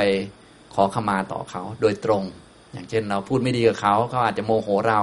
เรารู้เออเราก็บอกว่าเออฉันทำผิดเรื่องนี้เรื่องนี้ ขอขมา ส่วนเขาจะให้หรือไม่ให้ก็อีกเรื่องหนึ่งแหละทีนี้ก็ทำได้แค่นี้ ส่วนนอกนั้นก็เรียกว่าต่างภพต่างชาติแล้วก็ก็ทำอะไรไม่ได้ ก็เขาก็โมโหไปแล้วเนี่ยเขาอธิษฐานไปแล้วอะไรไปแล้วนะก็เหมือนที่ยกตัวอย่างไง พระพุทธเจ้าเนี่ยกับพระเทวทัตเขาอธิษฐานไปแล้วเขาไม่ถอน มันก็ต้องมีเรื่องกันเรื่อย เป็นอย่างนี้ทำนองนี้นะครับ ฉะนั้นเราอยู่ในโลกเนี่ยก็ถึงแม้เราจะเป็นคนดี ไม่ได้ผูกเวรอะไรกับใคร ก็ยังมีคนที่ผูกเวรกับเราอยู่ เป็นเรื่องธรรมชาติ เป็นเรื่องธรรมดา ก็ยังงงนะมาเกิดแล้วก็ยังงงบางบางทีบางท่าน เอ๊ะฉันก็เป็นคนดีไม่เคยทำผิดอะไรกับใคร ไม่เคยผูกเวรกับใครทำไมต้องมีคนมาผูกเวรด้วย ก็คนมาเกิดมันเป็นทุกคนแหละ มันเรื่องธรรมดา เพียงแต่เราอย่าไปผูกกับใครเขานั่นแหละ เป็นหลักสำคัญอย่างนี้หรือว่าเราทำผิดแล้วก็ขอขมาซะให้เรียบร้อย หรือถ้าเราไม่มั่นใจว่าเคยผูกมาจากชาติปางไหนแล้วก็ถอนซะให้เรียบร้อยนะหัดถอนหัดฝึกจิตตัวเองให้อย่าไปผูกเวรกับใครนะอย่างนี้นะครับอ่า มีคำถามไหมครับ ไม่มีคำถามแต่ขออนุญาตอ่าเรียนถึงพยัญชนะเมื่อสักครู่ใช่ไหมคะที่เราสวดมนต์เย็นแล้วเราบอกว่ากายเยนะวายจายะวิเยนสังวานะคะแล้วจะมีคำพูดว่าอ่างดงดร่วมงดการร่วมเกินอันนั้นอะไรอะแต่เมื่อกี้ท่านอาจารย์พูดว่าอดพูดว่าอดจริงๆแล้วคำสองคำนี่จะใช้อะไรจึงจะถูกต้องคะพูดก็เป็นคำเฉยคำ เฉยๆเป็นคำพูดนะคำพูดมันก็ใช้ได้ทั้งหมดแหละๆใช้งดก็ได้ใช้งดโทษก็คือไม่มีโทษแล้วอดโทษที่ท่านอาจารย์พูดอดโทษก็คือไม่มีโทษเหมือนกัน อดโทษก็คือ ก็อย่าเอาโทษออกมา ก็คืออย่าด่าเราอย่าเอาไม้ค้อนมาตีเรานั่นแหละ อดโทษนะปกติถ้าเป็นระดับพระอริยะท่านก็ไม่มีโทษอะไรกับเราอยู่แล้ว แต่การขอนี่เป็นความดีของเราเฉยๆเป็นการสำนึกได้ว่าเราทำความผิด แล้วเราก็จะสำรวมระวังต่อไป โดยมีท่านเป็นประธานหรือว่าเป็นตัวแทนในการรับเฉยๆงดโทษก็คือไม่มีโทษออกมา ไม่มีคำไม่ดีหรือสิ่งไม่ดีออกมา อดอดไว้เป็นภาษาแบบไทยๆก็ได้หมดแหละนะถ้าเป็นภาษาหนังสือก็คือขอขมานะที่เวลาพวกเราพูดเป็นภาษาหนังสือก็จะมีคำขอขมาเขาจะมีนะอหังขมามิพันเตเขาจะบอก ขมามิพันเต ขมามะพันเตนะขอขมาก็คือขอให้ท่านอดโทษ และกับผมก็ขออดโทษกับท่านด้วย ก็คือ อย่าได้เป็นเวรเป็นภัยต่อกันและกัน อย่างนี้คือไม่ให้โทษมันออกมากระจายมาถล่มกันและกันอะไรอย่างเงี้ยนะโทษก็คือสิ่งไม่ดี ทุจริตต่างๆ ด้านคำพูดด้านการกระทำไม่ให้มันออกมานะอย่างเนี้ยก็ ถ้าเราทำอะไรผิดก็อย่าถือโทษโกรธ อย่าโมโหอะไรประมาณนี้นะเอาโหสินะคะมันเอาโหสิมายถึงขอโทษขออภัย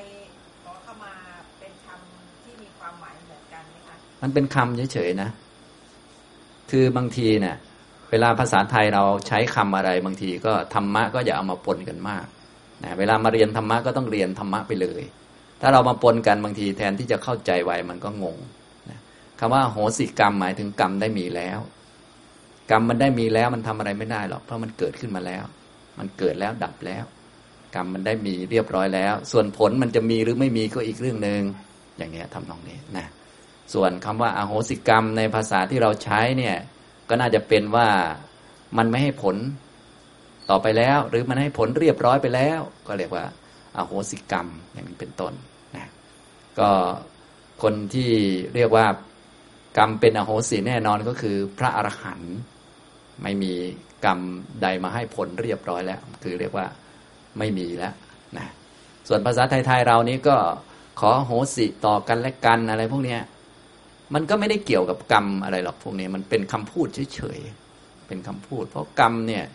ถ้าพูดถึงโดยภาษาธรรมะเนี่ยอโหสิกรรมหมายถึงกรรมมันได้มีเรียบร้อยแล้ว กรรมมันก็คือเจตนาที่มันเกิดดับกับใจเรา อย่างเวลาเราด่าชาวบ้านเนี่ย กรรมมันก็เสร็จไปแล้วอะจะให้ทำอะไรอะมันก็คืออโหสิกรรมอโหสิกรรมมันไม่ได้หมดนะคือมันเกิดมันดับไปแล้ว ถ้าถึงคิวให้ผลคุณก็รับผลไป ยังไม่ให้ผลคุณก็รอไป แล้วยังไง อย่างเงี้ย คือหลักธรรมมันจะเป็นอีกแบบหนึ่งแต่พวกเรานี่มาใช้ภาษาไทยมันก็เลยงงๆอยู่นะภาษาไทยเราก็หมายถึง ขอโหสิกรรมต่อกันและกันนะ ก็คืออย่าให้มันมีผลอะไรเลยอย่างเนี้ย ซึ่งมันมันจะได้ยังไงก็กรรมก็ทำไปแล้ว แล้วจะไปหนีได้ยังไง มันก็คนละเรื่องกันนะพอเข้าใจไหมก็คือที่เราใช้มันเป็นแค่คำพูดเฉยๆเวลาจึงบอกว่าเวลาศึกษาธรรมะเนี่ย บางทีภาษาไทยเราเนี่ย เราใช้ยังไงก็วางไว้ก่อน ไม่ต้องเอามาปนกับทางธรรม ทางธรรมเราก็เรียนไป เรียนนะอโหสิกรรมนี่มันมีหลายแบบนะ กรรมได้ทำแล้ว วิบากของกรรมก็ได้มีแล้วก็มี กรรมได้ทำแล้ว วิบากของกรรมกำลังมีอยู่ก็มี กรรมได้ทำแล้ว เรียบร้อยแล้ว เป็นอโหสิกรรมไปแล้ว วิบากของกรรมจะมีในอนาคตก็มีอโหสิกรรมเนี่ยอโหสิแปลว่าได้มีแล้ว กรรมก็คือเจตนาที่จะทำอย่างใดอย่างหนึ่ง มันเกิดแล้วดับแล้วเขาเรียกว่า อโหสิกรรม ก็คือกรรมได้มีแล้ว เกิดขึ้นเรียบร้อยแล้ว ดับไปแล้ว บางกรรมนั้นให้ผลเรียบร้อยแล้ว บางกรรมกำลังให้ผลอยู่ บางกรรมยังไม่ให้ผลจะให้ผลในอนาคตอาจจะพรุ่งนี้มรืนนี้หรือชาติหน้าก็ได้ อย่างนี้เขาเรียกว่าอาโหสิกรรมนะรู้เรื่องไหมอ่าอย่างเงี้ยทำตรงนี้ แต่ว่าภาษาไทยเราโดยส่วนใหญ่เราจะอโหสิกรรมเราจะหมายถึงว่า มันไม่ให้ผลเลยตลอดไปอ่าถ้าไม่ให้ผลเลยตลอดไปก็น่าจะเป็นว่า กรรมนั้นให้ผลเรียบร้อยแล้ว ก็ เป็นอโหสิไปแล้ว คือไม่ให้ผลแล้วไม่ให้ผล มันให้ผลเรียบร้อยแล้ว หรือบางทีหมดคิวในการให้ผล กรรมบางกรรมเนี่ยจะให้ผลในวันนี้เท่านั้น แต่พอเลยวันนี้มันก็ไม่ให้ผลแล้วมันหมดคิวแล้วก็อโหสินะหรือกรรมบางกรรม จะให้ผลในชาติปัจจุบันเท่านั้น พอเลยชาติปัจจุบันไม่มีโอกาสก็เป็นอโหสิไปอย่างนี้ทำตรงนี้ก็ได้ หรือ ถ้าทั่วๆไปแล้ว กรรมจะให้ผลลงได้ในขันเท่านั้น ถ้าไม่มีขันแล้วก็ลงไม่ได้ก็เป็นอโหสิ อย่างเช่น พระอรหันต์นี่สมบูรณ์เลย เป็นอโหสินะแบบแบบแบบภาษาไทยแบบภาษาไทย แต่ว่าถ้าเป็นแบบแบบหนังสือเนี่ยภาษาหนังสือเขาจะเป็นอีกแบบหนึ่งเป็นภาษาหนังสือนะกรรมก็คือเจตนาเกิดขึ้นมา แล้วก็ทำกรรมด้วยกายวาจาใจอโหสิแปลว่าได้มีแล้ว กรรมได้มีแล้ว ส่วนผลของกรรมอาจจะมีแล้วก็ได้ หรือกำลังมีอยู่ก็ได้ หรือจักมีในอนาคตก็ได้แล้วแต่ เห็นไหมส่วนใหญ่พวกเราก็เลยปนกันระหว่างคำว่ากรรมกับผลของกรรมนะครับกรรมกับวิบากนะส่วนใหญ่เวลาเราได้รับวิบากหรือผลของกรรมเราจะบอกว่าเป็นกรรมใช่แต่ว่าตัวกรรมนี้มันเป็นตัวเหตุนะ ตัวกรรมเป็นตัวเหตุ เป็นกุศลหรืออกุศลมันเป็นตัวเหตุ